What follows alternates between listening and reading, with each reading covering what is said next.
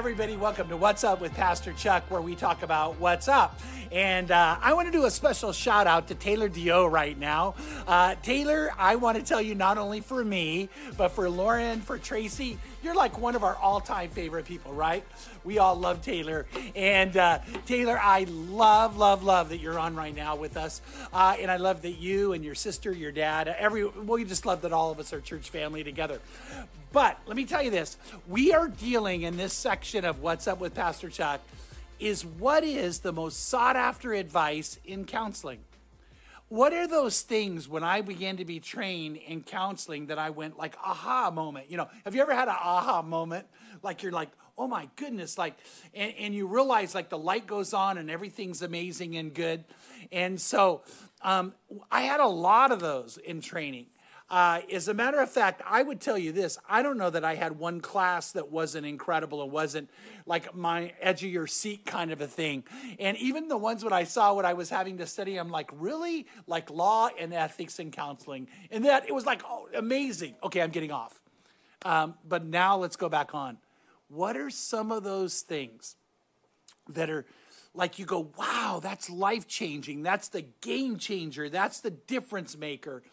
And uh, I talked to you, I think, about one of the most important ones last week is understanding what we call differentiation and applying that. Uh, by the way, let me tell all you guys something. I applied that yesterday in a, in a meeting I was in. Uh, right, Tracy? I had to apply it, and it worked. It like worked. In my head, I saw the problem moving over here, and me and the person working on it together. And it was almost like everybody relaxed as we began to do that together. Then, the next one comes. Now, the reason I'm going number two on this one is, uh, it, it, and I'm going to get really honest, this one doesn't really apply to me. Um, it, I mean, I, to a little extent, not very much. Um, but I began to realize in, in person after person, in couple after couple, in family after family, this was at the root of some of the most serious problems they were facing uh, maybe not an aha moment, but a, a surprise moment, a shock, was how this is destroying the lives of so many. This is ruining their professional life. This is ruining their their friendship life. Their, uh, by the way, dating couples have been ruined and not able to go forward because of this. Uh, people in marriage sometimes are ready to quit and give up because of this issue. Um, children, have been the cause of it, but children have been also the target of it. So, what is it? What's this pervasive problem that I'm seeing? And the answer is anger. Uncontrolled anger. Uh, the idea that they can't get in control, the idea they can't take it down. And, um, it, it, and what I want you to know is that it can become actually what we call habitual. In other words, you can become so uh, caught up in anger and do it so often and so many times that your brain actually has a propensity to be angry. Uh, in Ephesians chapter 4, 26 and 27, it says, Be angry. So we're all going to get angry at some point, and I want to talk to you about that. But it says, Be angry and do not sin and do not let the sun go down on your anger, and do not give the devil an opportunity. The devil would love to have an opportunity to make you angry. The devil would love to have what we call a stronghold in your life. Uh, that keeps you from having uh, the friendships you want to have, the relationships you want to have, the family you want to have, the marriage you want to have, the job you want to have it can really take a, a, toll on you, and the devil can get a hold of you with this one. And so, what I want you to know is that we know neurologically a lot of what's going on when it comes to anger. I, I like to use this illustration because I think it's even kind of easy to understand. Uh, look, I, yeah, I'm looking at the screen. Okay, this is your brain, all right? So if you even are not driving, but if you're somewhere and you kind of put your hand like this, this is a lot of what your brain looks like, but mine's bigger than this. Probably yours too. But anyway, so so your brain looks like this. Uh, in the frontal lobe of your brain is uh, the left frontal lobe and the right frontal lobe. Uh, what happens is that's where you do all your thinking and processing. Uh, so I do believe, uh, by the way, that left side of the brain is more logical, more prone to analysis. Right side is more creative, uh, more um, able to have imagination going on. But no matter what you believe on that, and I think there's reasons to believe that.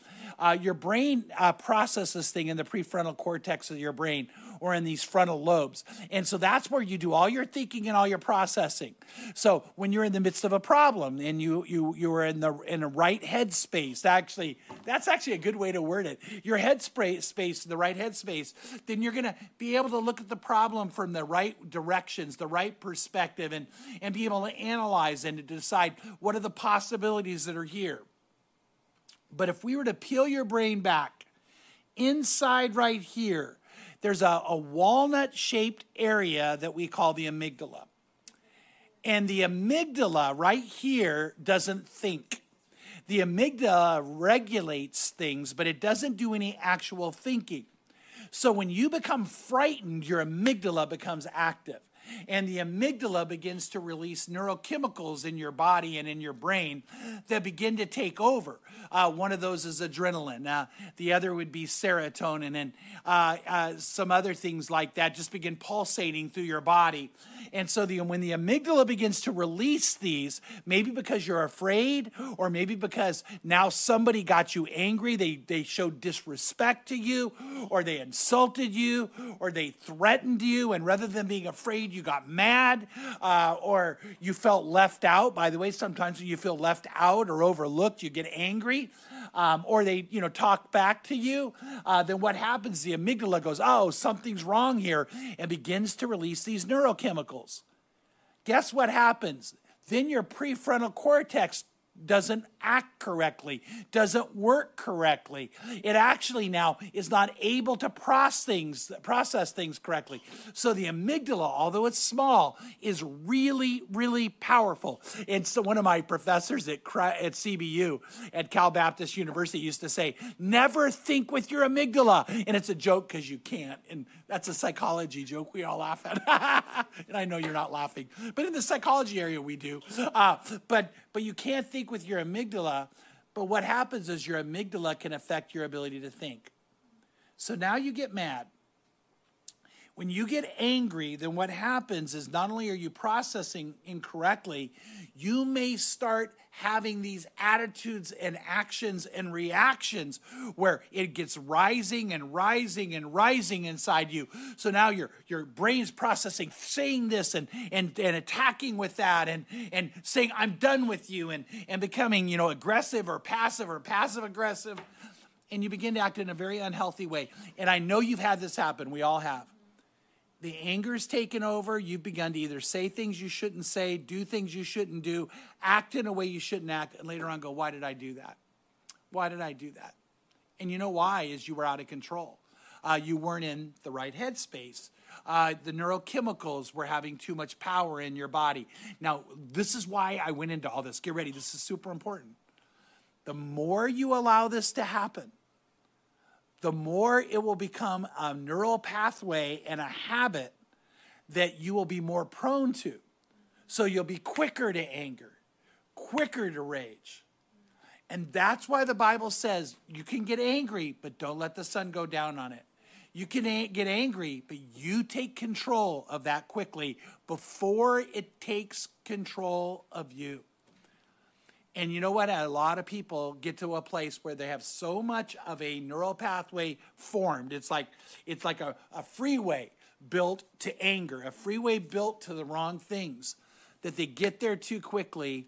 And before they know it, they're out of control, or before they know it, they're in the mode of, of acting in ways that are hurtful and harmful. And uh, everything in their life suffers. They suffer, and anybody who's trapped in life with them suffers. And the people trapped with you, if you're that way, want out. Uh, they want to hide, they want to escape, they want to get away from you. And you probably are destined to a very lonely, lonely life, even if they're still living in the same house with you. Um, so, what I want to tell you is there's ways to fix that. So, this is where the counseling comes in and the most sought after things. So, in James chapter 1, verses 19 and 20, it says this it starts out with, This you know. And James said, You know this, you know this. This you know, my beloved brethren, but everyone must be quick to hear, slow to speak, and slow to anger, for the anger of man does not achieve the righteousness of God. So we need to be really good at listening and really slow before we speak. And then we need to be very, very slow to anger. So, what we need to understand then is that anger is an emotion, but the Bible teaches anger is a choice. This is really important. Anger is an emotion, but anger is a choice. And God has given you, when you're in tune with Him, when you're filled with the Spirit, when you're in the right headspace, God has given you the ability to take away the anger, to calm the anger, to tone it down, to not let it rear up. And so, what I would want to do is be aware of the anger, but then I would want to set the anger aside and process what it is I'm dealing with from a calm perspective where I'm listening better, where I'm speaking less. By the way, when you start to get angry, good idea not to say a lot. Um, where I ask more questions and really try to understand. And I say, you know what, I'm not going to get angry. I'm not going to do that. And you could do that. And you can make that, by the way, the neurological habit you have. You can make that the neural pathway your brain functions under, and you can become more prone to that than you can to anger. And so, uh, what I want to talk to you about is this uh, when you get angry, you have a choice. The first choice you have is you can try to repress it or use repression. By the way, that's a bad idea. So if I get really angry and I decide oh, I'm just going to repress it, the problem is as you shove it down, it will begin to take a toll on other parts of your body. you are going to have heart issues. It'll actually physically affect your heart. It can physically affect your liver, physically affect your kidneys, and have a negative effect on your brain. So there's a lot of negative physical repercussions that come from repressing anger, repressing anger. There's also some mental health issues that come, and here's one uh, can make you more likely to be depressed. And of course, at some point, it can make you more likely to just blow up and unleash. Because you know what? Usually, when you repress it long enough, at some point, it all comes out. And so, repression's a choice you can make, but not a good one. Another choice is expression. Now, I'm going to express my anger. Now, when it comes to expression, I can have three ways to express it. I can be aggressive, like I get really mad and I come up and I, am going to let you have it. Uh, by the way, for a lot of guys, I wonder if women do this. A lot of guys, when you get angry, you want to get mad and back people off. Like I'm going to get so angry, you're going to you're going to back away. Do girls do that to each other? Oh, some do. Okay. Uh, Taylor doesn't. I hope not. No one's saying anything. Taylor, okay. but but you know what is is I know that men in particular, I think that's what we are almost taught to do that.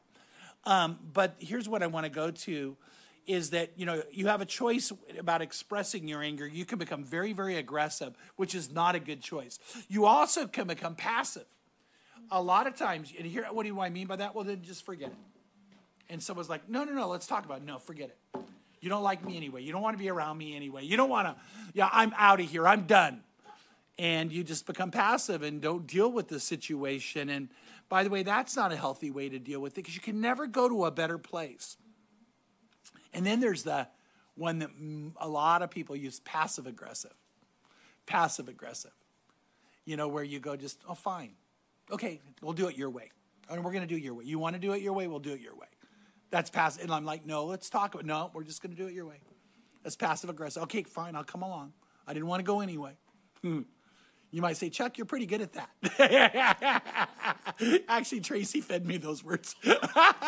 we were doing a sermon and she said, Oh, you should do it. And I thought, Oh, you know that pretty well, Tracy. is that true or what? Yeah, true. So, so here's the thing is that none of those are healthy ways to, uh, to deal with anger. So you could express it aggressively, passive aggressively, or uh, uh, being just passive. Then, not only repression, expression, another choice you have when you get angry is this assertive. That's the good one. That, that what you do is you calm yourself. You can't be, uh, you can't be assertive in a healthy way and be aggressive. Um, assertive is very different than aggressive, and it's very different than passive. Uh, assertive is where you are in calm, you're listening, you're understanding the situation, and you deal with the situation in very clear terms, in very clear ways, with the goal of offering the opportunity for things to be better between you and the person or you and the situation or them in life. And um, and, and, it's the way to go. Now it, it, needs to be driven biblically. And by the way let me tell you this i'm not going to get as in-depth as i want on this because i have a whole thing on assertiveness training that i think we're going to do in here at one point where i actually take you through an assertiveness training on how to be assertive in a biblical way and a very very healthy way. But in ephesians 4.15 it says this it says, Instead, we will speak the truth in love, growing in every way more and more like Christ, who is the head of his body, the church. By the way, uh, when you study scripture, Jesus actually was very assertive, uh, but not, not out of control with rage. Um, so, where I want to get with this is this is that being assertive is I'm going to speak the truth to you in love. I'm going to practice what Proverbs 3 3 says love and kindness. It says that uh, do not let love and kindness leave you or forsake you. Bind them around your neck, write them on the tablet of your heart. When I was in a very, very stressful season, I on purpose read that verse at least three times a day. And before any meeting I thought I might have an issue with, or any encounter I thought was going to be, I read and said, Lord, let me be. Let me be truthful and let me be kind and let me be kind and let me be truthful. Let it all be here and, and I just want to be that way so that I could be assertive and not aggressive. Uh, so I could not be passive and have the person leave without healing taking place. So that I could, you know, deal with the situation with the best possible opportunity for the best possible outcome. So assertive. Uh, there is another option we have biblically, and that's just to let it go. So uh, one way to express anger is repression, expression, being assertive, or just letting it go. That's not repression. That's saying, I really am going to let it go. I'm really not going to hold on to this. I, I, you don't have to deal with everything. So, you know, I might go, huh, I'm really pretty, I'm not happy with what was said. I'm actually a little bit angry, but I'm not going to be, let the anger control me. I'm going to take and set it aside. And I think I'm going to let this one go. First Peter chapter 4, verse 8 says, above all, above all, Keep fervent in your love for one another because love covers a multitude of sins. So, above everything else, I'm just going to choose love and let go of some things, cover the multitude of sins. So, um, there's times that Pam has practiced this with me where maybe I've said or done something and she thought, you know, I love Chuck more than I care about the situation. It's not a pattern he's in, it's a moment in time. So she just lets it go. Um, I've done that with Pam. I love my wife to death. And there are times I'm like, okay, Pam, we're going to need to talk about this one. But there are other times, not a lot, but there are other times where I'm like, nah, I, I can let that go. You know, I, I, I, am not going to do that. And I think, you know what, in life we do that with people. You know, uh, they're friends, you're like, you know what, I, I know them good enough and well enough, and, and, and I know their heart, so I don't expect this is going to keep coming up again. And why go there? Uh, but it's not hiding out. It's not cowardly. It's just not worth it, the relationship, the person matters too much. So love is above all, and it's fervent love that covers a multitude of sins. And so we just let it go, and, and that's okay too. So that brings me now to what I want us to do something fairly practical. Um, what I was taught, uh, both at Cal Baptist and Liberty University, and by the, a psychologist who mentored me, all three brought this up, is that we know neurologically that when your body becomes upset, when the amygdala begins to release those neurochemicals, that what happens is we get more tense. Then when you get more tense, the amygdala says, oh, you're tense, release more, and you get more tense. Then when you begin to act, the amygdala goes, I better release more. And it fuels the fire of anger. So, how do you calm the anger? The first step, and that's all we're going to deal with this, this, this podcast because there's other steps I'd give you. The first and most important step is this it's almost impossible. And maybe it would be even accurate to say it is impossible to be angry if your body's calm. Uh, my mentor, Dr. David Smith, actually, I love this. He's a big guy. He's this big guy. And when he says it, it's actually kind of comical. He says, Be a limp noodle. I don't know why when he says it, it's funny. But he says, Just be a limp noodle. And he'll sit like this and he'll say, you know, the other night I wasn't happy with, and he'll actually say his wife, which I can't believe. Anyway, uh, he'll say his wife, and he goes, you know what I do? I'm starting to get mad, and I just on purpose I sit on the couch like that. And he said, you know what? Then you can't get mad. Why? Because you're relaxing. You're relaxing. And I don't know, maybe part of it too is you kind of look funny, but um, but but I I practice that. You kind of take some breaths and you make sure there's no tension. And I always, in my case, I start with my jaw and then my neck area here. And I think, am I relaxed? And then I, I make sure my body's calmer and, and I just relax. And, and, and then I don't hold on to it. And, and I realize that what happens is your amygdala, which can't think, your amygdala goes, hey, the body's relaxing. I need to turn it off. So here's what I'm telling you it actually works. This works. Your amygdala begins to shut down, the neurochemicals begin to dissipate. Um, and if you can do this in a calmer way, your body feels good, so your brain now begins to release positive neurochemicals like dopamine and and vasopressin and oxytocin, which I just think those are such cool sounding neurochemicals. And you know what? They're all natural from God, but we need a little more vasopressin, oxytocin, and dopamine in our life. And, and your body actually feels good, so it begins to release things that are more peaceful, more joyous, more calm. By the way, the Bible says the joy of the Lord is your strength. It's a way to get in touch with the joy of God. But step one is calm down.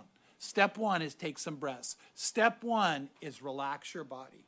So you're driving in your car and you're all upset. Go, wait a minute. I'm going to relax. And you relax as you drive. And all you Tesla owners can hit auto. But anyway, uh, you just kind of relax and, and let go. Uh, maybe you're in a situation and you're thinking, I can't believe they said that. You know, the, but then just take some breaths and just relax. And you know what? I, I there's some other things I could teach you that would help you as step two and three, but it always starts here. It always starts with let go and let God. Let go and just take breaths.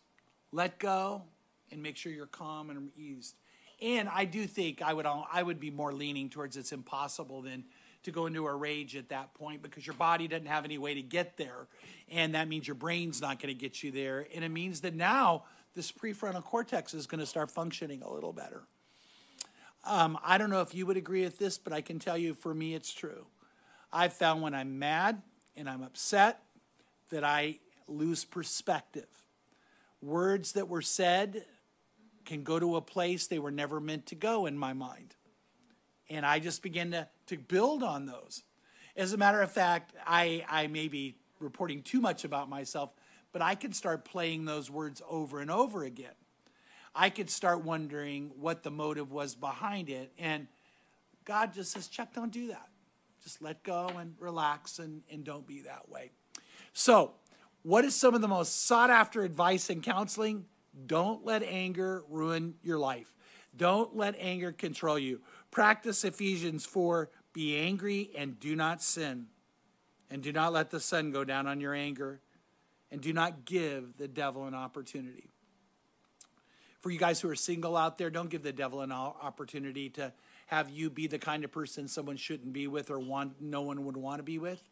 Uh, for you who are single and maybe dating, don't let this wreck a relationship that has so much probability to maybe go somewhere.